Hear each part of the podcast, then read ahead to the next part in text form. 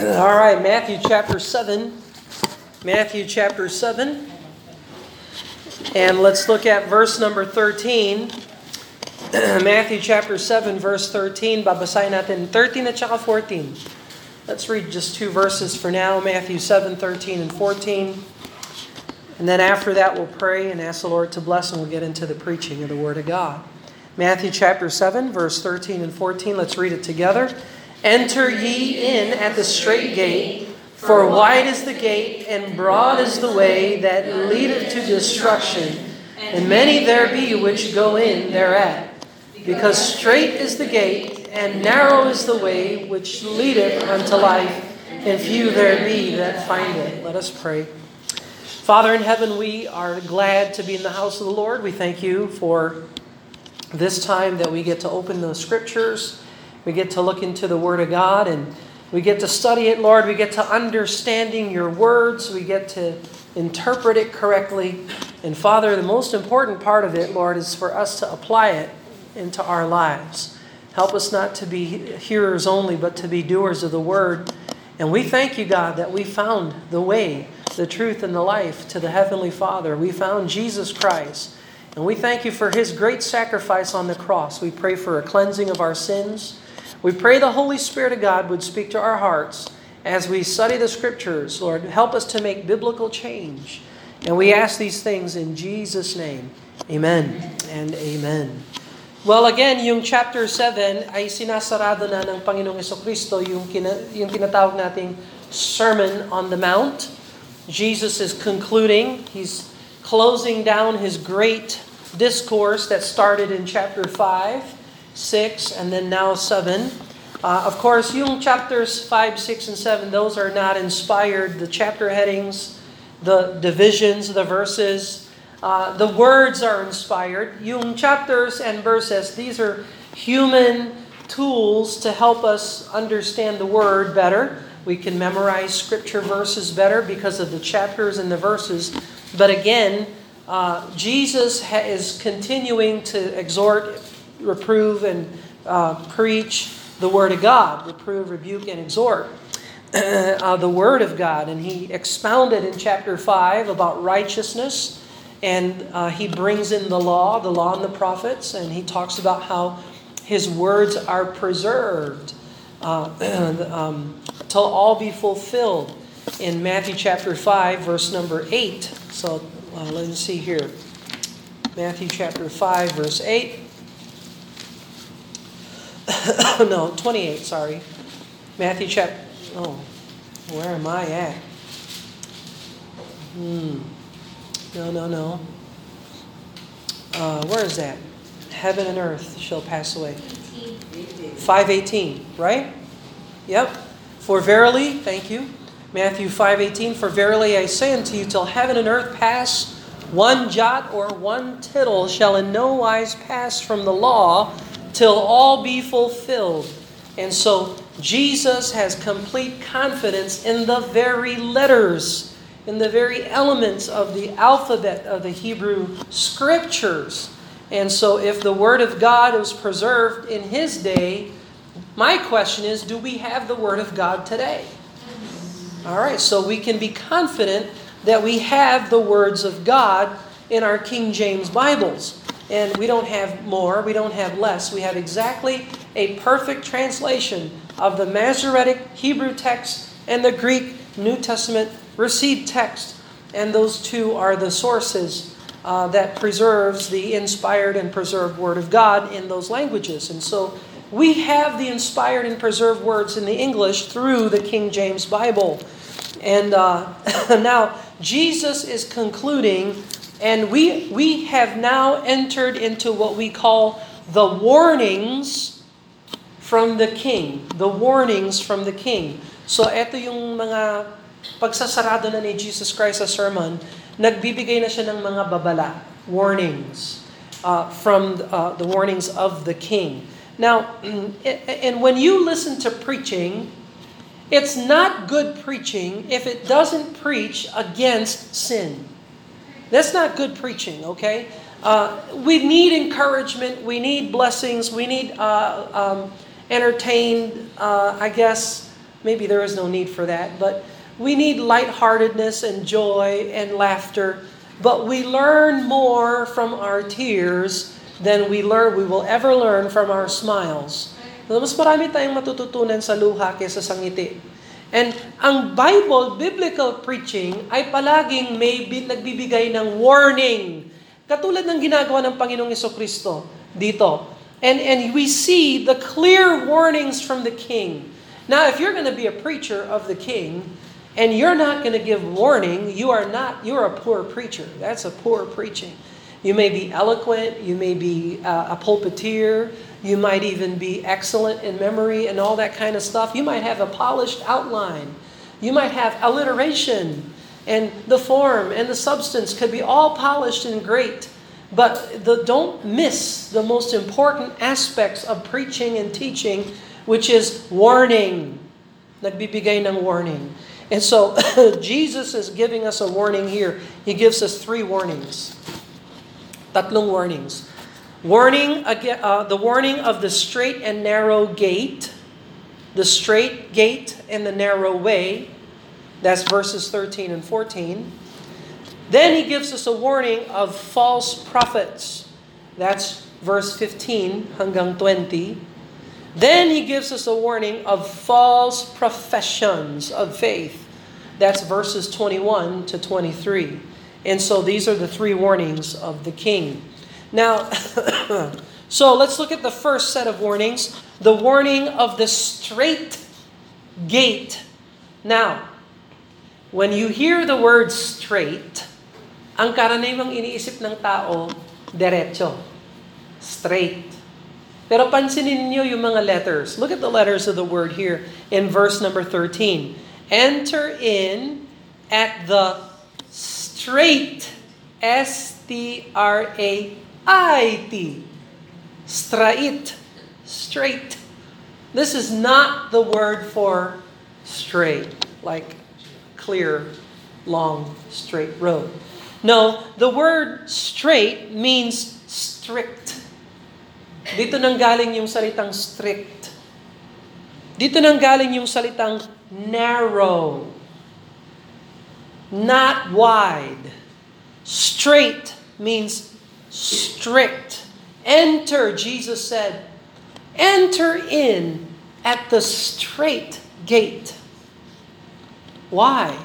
For wide is the gate and broad is the way that leadeth to destruction. So the broad, yung malapad, at yung wide, ano yung wide? Malapad din, no? Broad and wide. Hmm? Maluwang, yes. Yung malapad at maluwang na daan ay patungo sa destruction. so, the Bible says, many there be which go in thereat. And so Jesus is waving the flag of warning, saying, Enter ye in at the straight gate, for wide uh, broad is the way that leadeth to destruction. Because straight, narrow, or strict is the gate, and narrow is the way which leadeth unto life. And few there be that find it. This is why Jesus is preaching and teaching and healing and planting churches, is because he understands that uh, not many people are paying attention and listening to the king. Maraming mga tao ang ang gusto nilang gawin, yung gusto nilang gawin. Hindi yung layunin ng Diyos. And we are commanded here to enter in into that straight gate. God wants us to pay attention and listen and enter into that straight gate. Mahirap ba na masave ang tao? Is it difficult for people to get saved? No, it's not difficult. I understand the simplicity of the gospel. The gospel is very simple and easy to understand. But if people are not saved, it is not because it is hard to understand. The reason people are not saved is because they don't want to get saved. The will is against God. The will, the heart does not want to obey the Lord. Kaya ho hindi sa ibang tao, hindi dahil mahirap ang salvation. Ang gawa ng salvation ay tinapos na ng Panginoong Kristo. Jesus paid it all. Jesus made a way. He's the one who died, was buried, and was resurrected according to the Word of God. The work of salvation is complete. All people need to do is repent. Eh, repentance pa lang, ayaw na ng tao yon. People don't want to repent. Why? Because in order for you to repent, you have to say, I'm sinner and God is holy. Ayun, hindi ayaw ng tao yun. Sa isip ng tao, I'm okay. I'm okay. I, I like the Lord. Amen.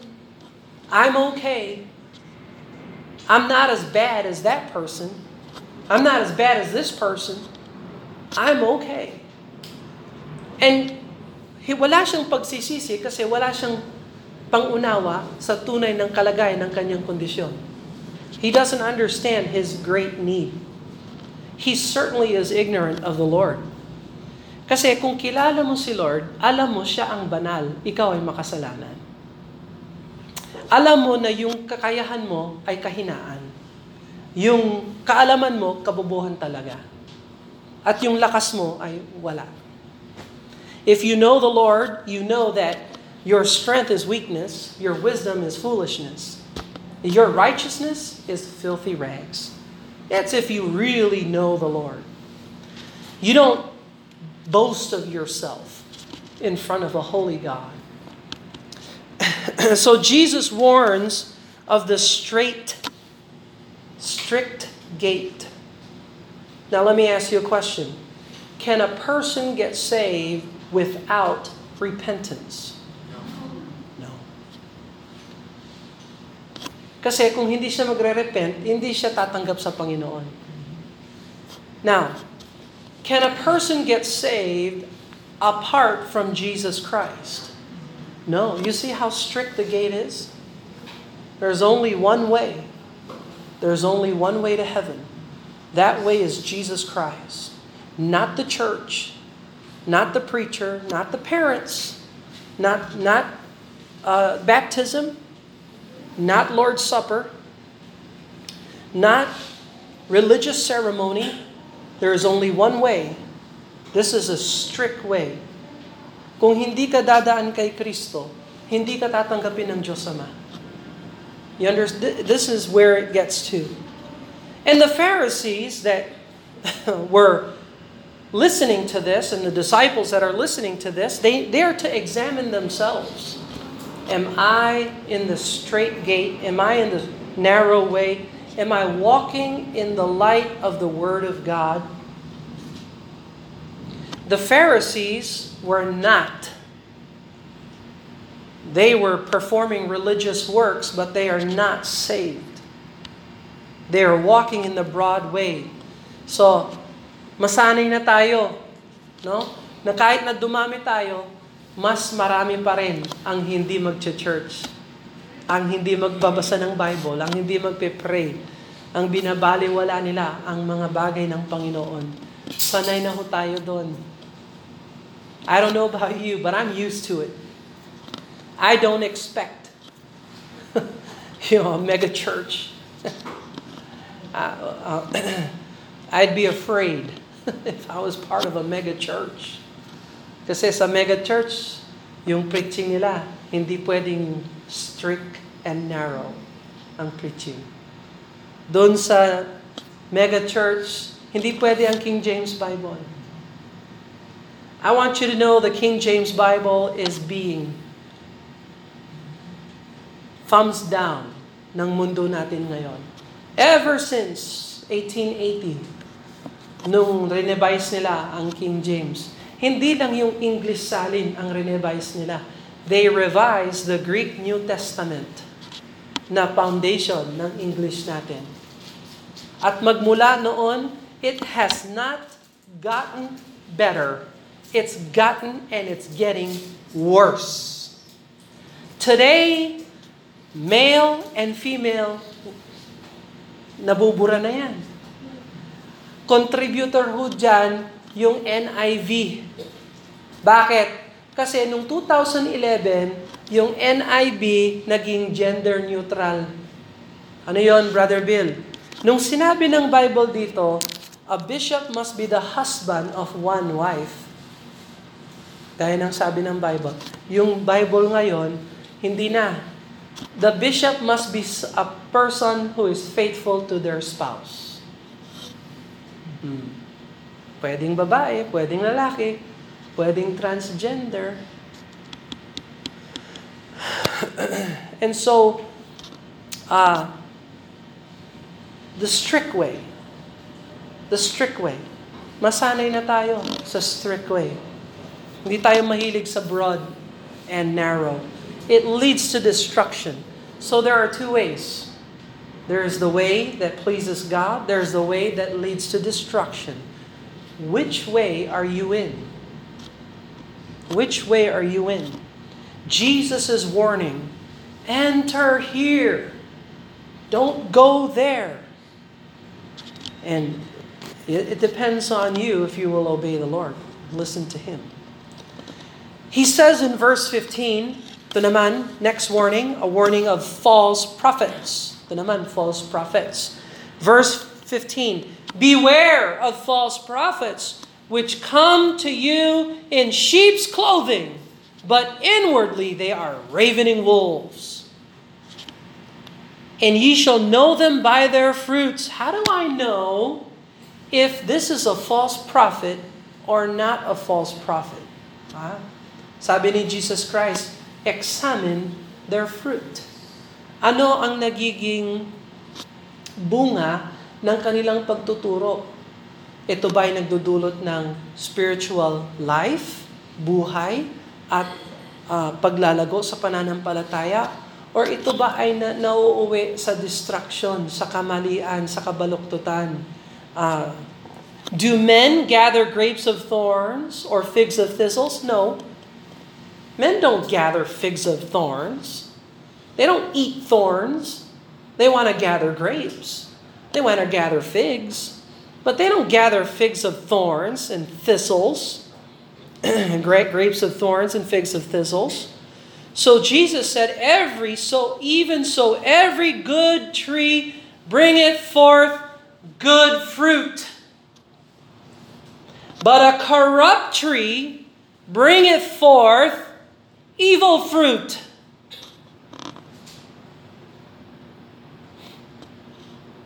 Every tree that bringeth not forth good fruit is hewn down and cast into the fire. Wherefore by their fruits ye shall know them. You won't know them by how they look. You'll know them by the results of their life. Huwag niyong tingnan ang panlabas. Tingnan ninyo kung ano yung fruit ng kanilang buhay. Doon mo matutuklasan sino yung false, sino yung true. Now, false prophets claim to speak of God, claim to speak of the Lord, but they are not of God. False prophet are expert sheep in sheep's clothing. They appear godly. They sound good, but they are not good and they are not godly. But they look good, they sound good. And how do you know them? How do you know if they are good or corrupt? Well, you see their fruit. Okay? So now, let's make the application today. So today, there are a lot of sheep clothing wolves. Nagpaparada sila na para silang mga Kristiyano, pero yung pala, hindi sila tupa, sila ay lobo. They are wolves. Wolves that are in sheep's clothing. Now, I want you to listen to me carefully. Yung mga modernong salin is a classic example of wolf in sheep's clothing. A modern version translation of the English Bible is a wolf in sheep's clothing. They sound Christian. They might have a nice leather bound, nice quality Bible, beautiful fonts, great layout, wonderful notes, but in the root, they are corrupt, corrupted. Now, Brother Bill, how do you know that the modern translation Bibles are corrupted? And this is why we this is why we hold to the King James Bible only. Alam niyo po, isa sa mga editors ng Greek New Testament na ginagamit na basihan ng modernong salin ngayon, isa dun sa apat na editors ay si Cardinal Carlo Martini. Cardinal Priest, Monsignor, Cardinal Carlo Martini. Editor ng Greek New Testament, Nestle Aland, nung 1980s. This will be back in the 1980s. Modern translations are based upon the work of unbelievers and Roman Catholic theologians. You understand that? Now, the King James Bible translators, they were not Roman Catholic. They were a step down from Roman Catholicism. They were Protestants, Anglicans. Now, today, the Anglican Church, you might as well be a Roman Catholic church. It's about the same thing. Pero nung kapanahonan ng 1611, medyo may timbang. May takot sila sa Diyos. Kaya nung sinali nila yung Greek New Testament, hindi nila pinakialaman ng Greek at yung English na ginawa nila ay i- ibinalot nila yung English sa Greek. Eh yung translations ngayon, binabalot nila yung Greek sa English. Let's make the Bible easier to be understood. Yan ang sabi nila. Kasi mahirap talaga itong King James. Ayan no, straight. Kailangan pag-usapan kung ano yung straight. Hmm. Ba't hindi na lang strict? Alam mo, ang languages, paikot-ikot lang yan. One generation, hindi alam kung ano ang swine. Oh, magkaroon lang ng virus ngayon, alam na ng lahat kung ano ang swine. Hmm. Ano nga naman ang swine? Ha? Oh, pig. Hmm. Eh, huwag mong sabihin, outdated. Hindi. It only takes one generation to recover the English. And by the way, sa history ng English, nung taong 1611, nung nilabas nila ang Bible na ito, doon nagsimula ang modern English. Kaya yung 1611, para itong konstitusyon ng English language. Hindi ho siya luma. Foundation ito ng modernong English. And we can say more things. But let me, let me go on further with the corruption of modern translation. Corrupt ang modern translation, hindi lang dahil yung translators and yung editors nila galing sa Roman Catholic Church at marami pa.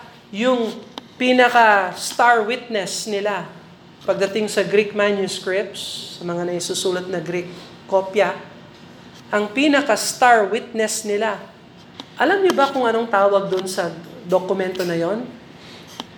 Vaticanus. So saan, saan sa palagay ninyo matatagpuan yung dokumento ng Vaticanus? Saan? Anong lungsod? Sa Vatican City. Question. Hindi ako nag-ano ha. I just want you to think. Kung ang salita ng Diyos ay itinago sa Vatican Library at hindi inilabas hanggang 1800s, paano nagkaroon ng salita ng Diyos ang karaniwang Kristiyano? Noong kapanahonan, before 1800s. Number two, kaya natago yun kasi hindi ginamit. At hindi ginamit yun kasi corrupt, may kulang. May mga pagkukulang ang Vaticanos, by the way. Gagamit ka ba ng Bible galing sa Vatican Church? Ha? Meron ba sa inyo gagamit ng Bible sa Vatican Church? Hindi pwede yun. Corrupt yun eh. You see? Say, Brother Bill, anti-Catholic ka. Anti-Catholicism ako. Marami akong mga friends na Catholic. Okay? Kaya lang, hindi ako pupunta sa Catholic Church para humingi ng Bible. I don't go to the Catholic Church to ask them for a Bible. And I don't care if they edit and edit from the Vaticanus. I'm not going to have a Vatican Bible. I'm not going to have a Vatican cardinal priest telling me the Word of God. No, that's the blind leading the blind. So, how do we know? This is modern translations are sheep's sheep clothing, wolves on the inside. Well, look at the fruit. Now we have gender neutral Bibles. Gender neutral Bibles.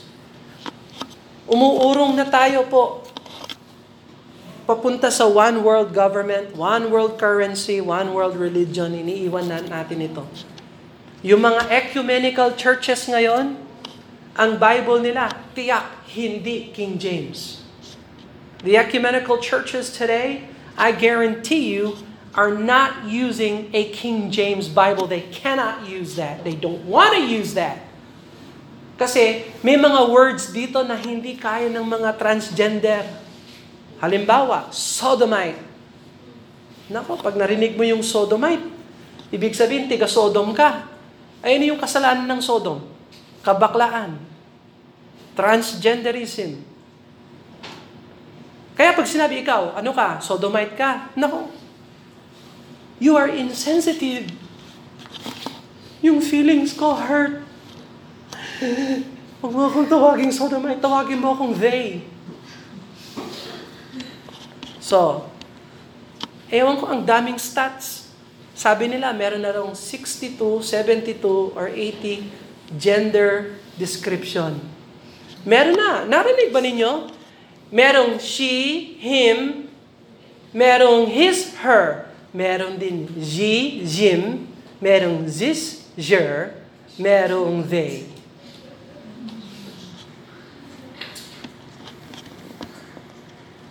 Hindi nila kaya yung King James Bible. Sodomite. Ayaw nila yon.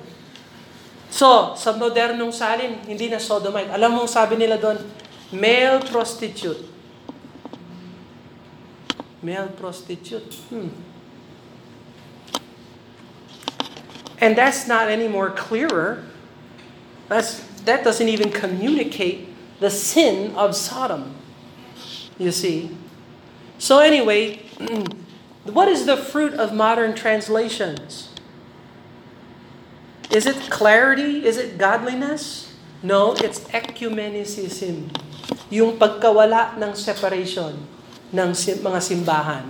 Magkaisa na lang tayo. Unity. Let me tell you something. You cannot have unity kung yung foundation mo walang truth. Ang unity lang natin, unity sa truth. Kung wala tayong truth, niloloko lang natin yung sarili natin. There's more sheep clothing today, not just modern translation. You know what else is another sheep, wolf in sheep's clothing today? Huh? CCM music. Hmm? Contemporary, contemporary Christian music. It's a wolf in sheep's clothing. We have Christian words. We're using Christian words, edifying words, nice words. Man, we even use the words of the hymn book. Amazing grace.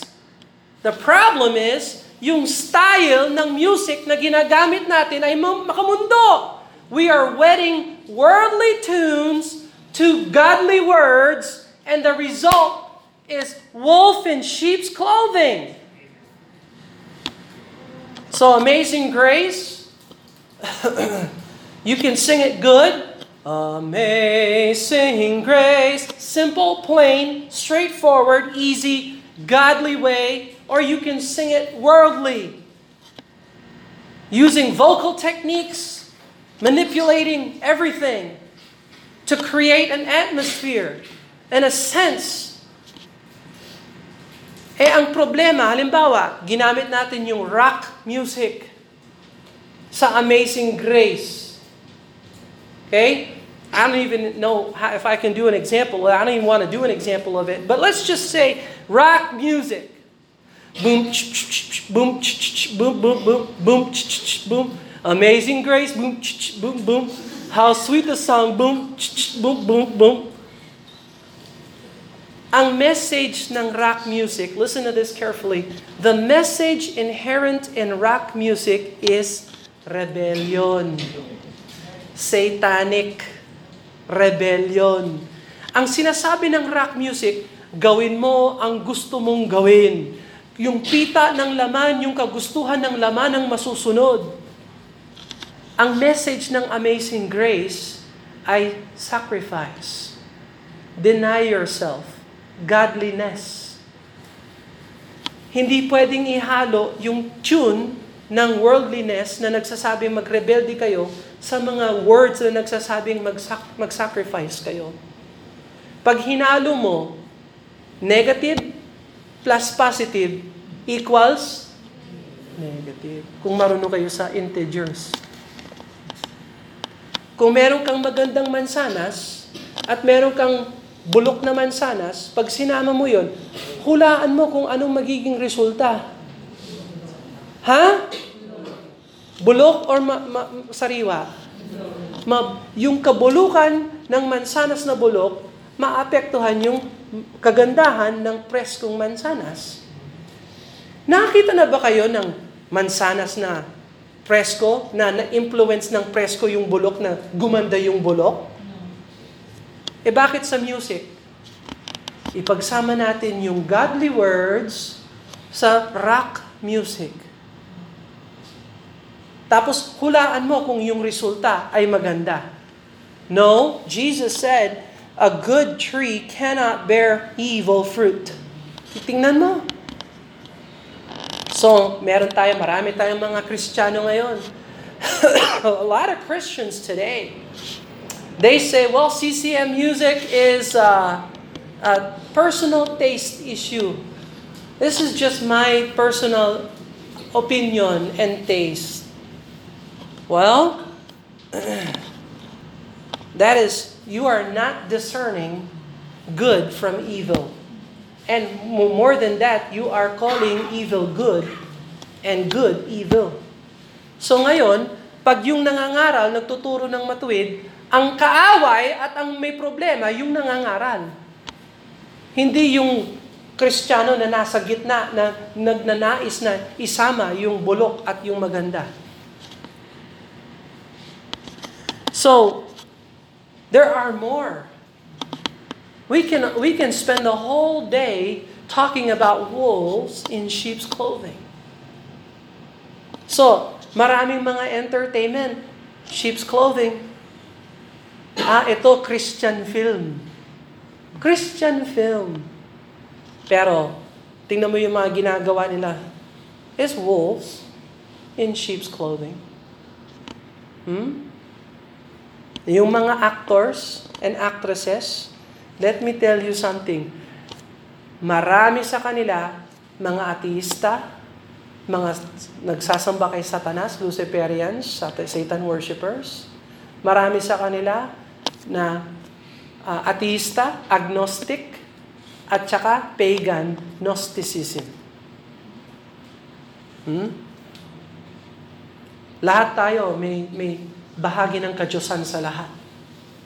Kahit sino ka, nandyan sa iyo ang Diyos. Yung puno, yung mga halaman, nandyan din. May kadyosan din sila. yung bato, may kadyusan yan. Ha?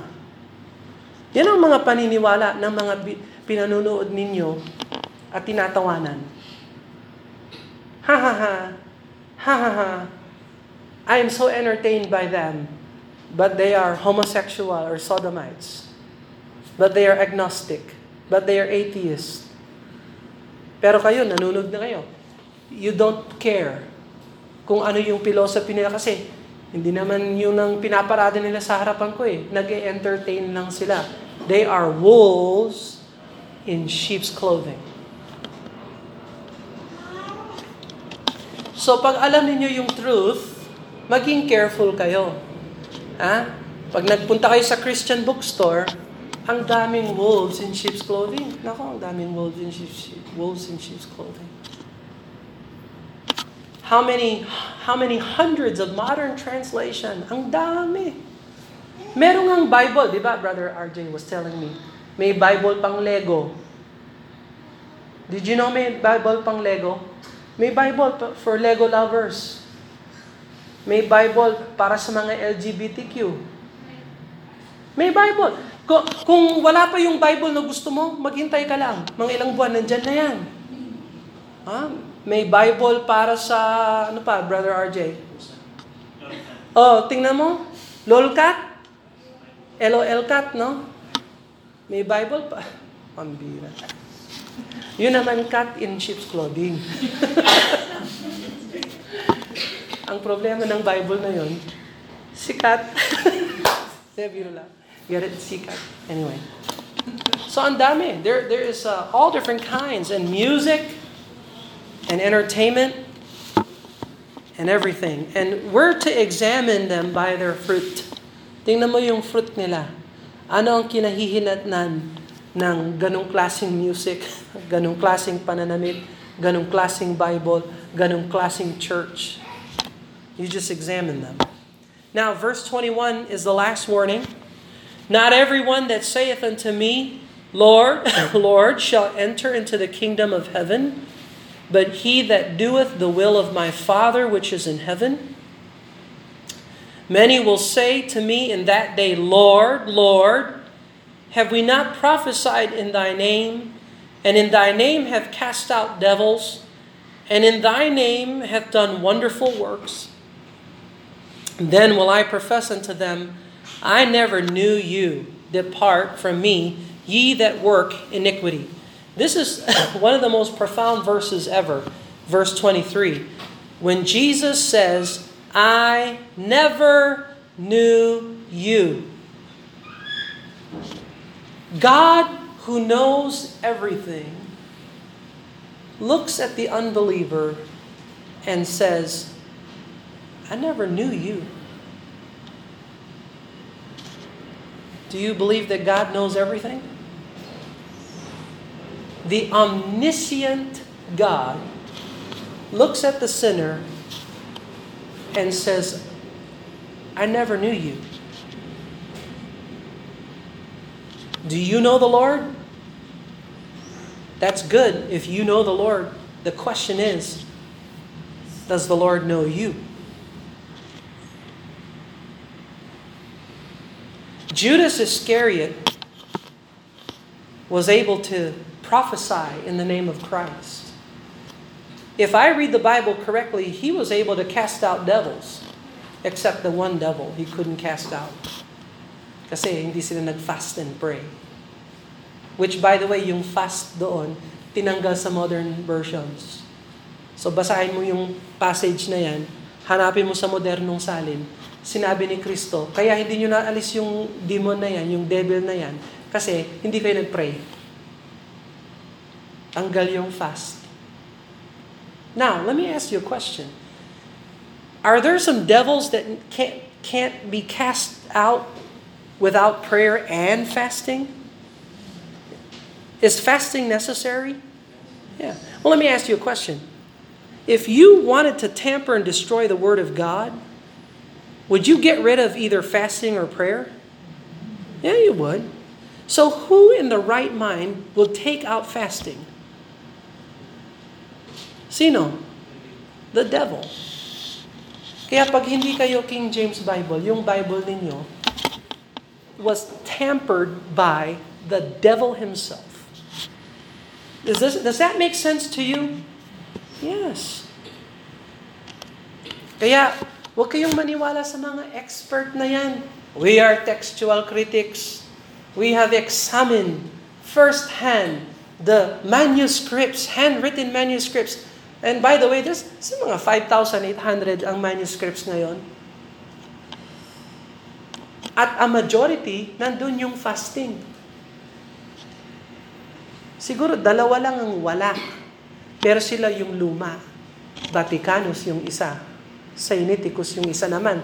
Hindi Vatican nga. Pero natagpuan sa convent ng mga nuns. Anong nuns sa Tagalog? Mga madre. Catholic na naman. So dalawang Catholic witnesses, wala ang fasting. Kaya tinanggal sa modernong salin. Pero 90%, 98, 95% ng mga Greek manuscripts, nandun yung fasting. So, and again, Judas is a great example. In thy name did many wonderful works. Judas was an apostle. Apostle. Ibig sabihin, may pagpapastor si Judas.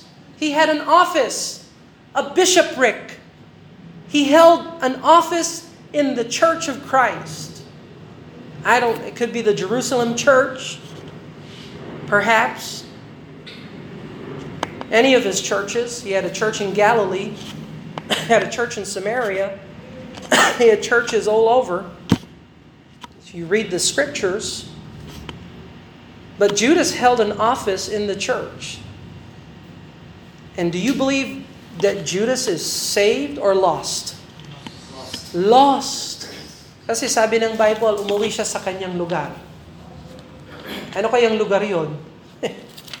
Hindi siya umuwi sa tahanan ng Ama. Umuwi siya sa kanyang sariling lugar nung namatay siya. That, that was, he's in hell.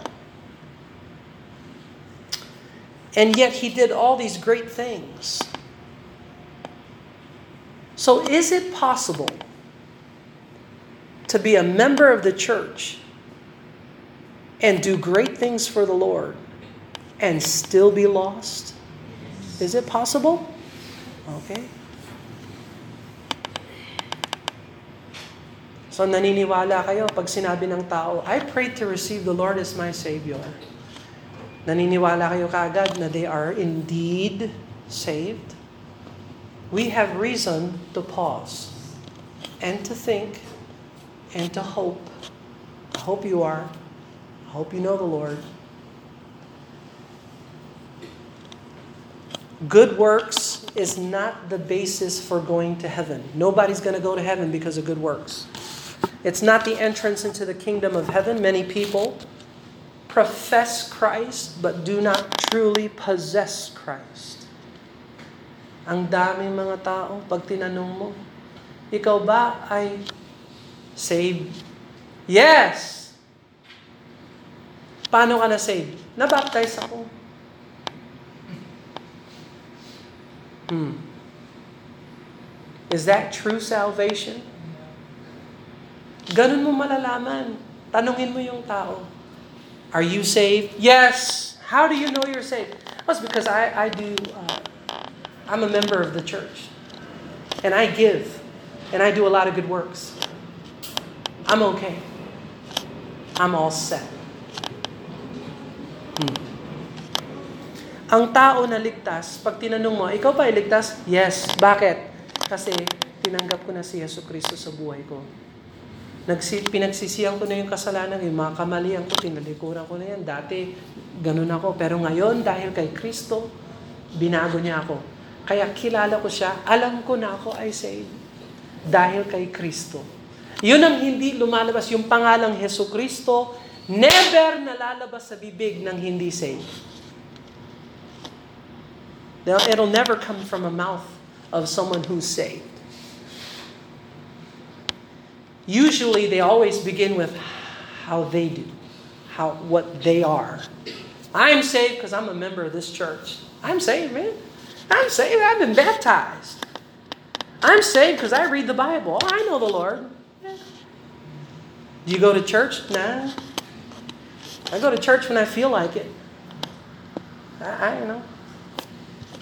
Do you read the Bible? Yeah. I read the NIV 2011. The NIVR. NIVR 2011 edition. Okay? Now, I'm not saying na hindi ka pwedeng masave kung hindi King James yung binabasa mo. You can get saved in a modern translation. Pwede yon Kasi yung gospel, hindi naman yan sa Bible necessarily na King James. Okay? Pero, hindi ka lalago sa pananampalataya ng mahusay, magiging baluktot kang kristyano, kung hindi ka nagbabasa ng King James Bible. At nag attend ng seryoso sa church.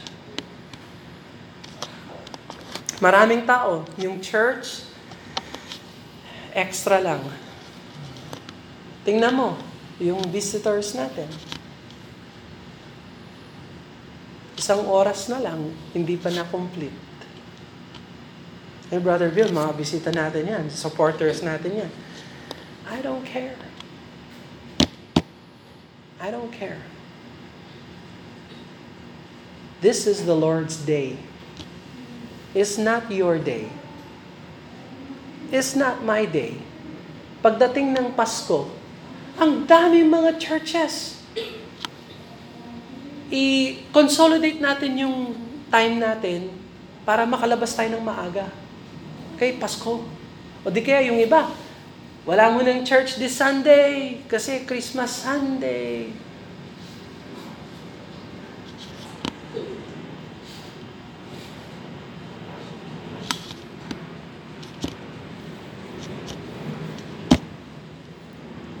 Don't know. Maybe that's wolves in sheep's clothing Baptist church.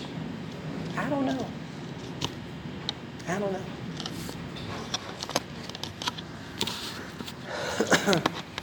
Pero pagdating sa judgment, nako, lalapit ka sa Diyos. Lord, I did many good things. And sasabihin ng Panginoon, I never knew you. This is a, I, I can't even imagine the worst the saddest verse in the entire Bible. I know there's Jesus wept and the disciples left him. But man, when God, who knows everything, says, I don't know you. The omniscient God is ignorant of the unsaved person. That, that's bad. That's very bad. So ayaw ko na magkaroon tayo dito ng sheep wolves in sheep's clothing, nag-attend ng church, but you're not saved. Is it worth going to an eternal fire in hell? Not worth it. Not worth it.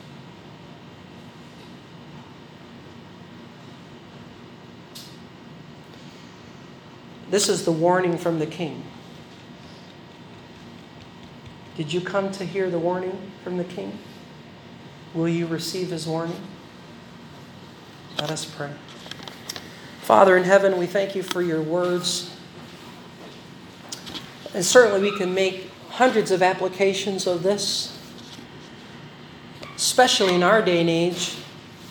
I pray that we would not be false disciples, listening to false prophets making false professions, getting in the broad way instead of the narrow way.